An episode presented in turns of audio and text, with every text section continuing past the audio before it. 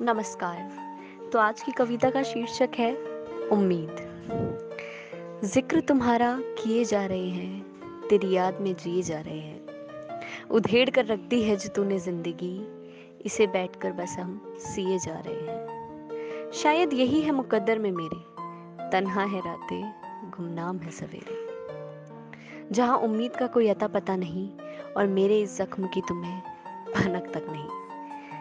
क्या गिला रखना फिर इस ज़िंदगी से, जब तूने ही ठुकरा दिया। अब इसे ही तकदीर मान लिया है मैंने, क्योंकि तूने ही हमारे प्यार को एक झटके में मिटा दिया।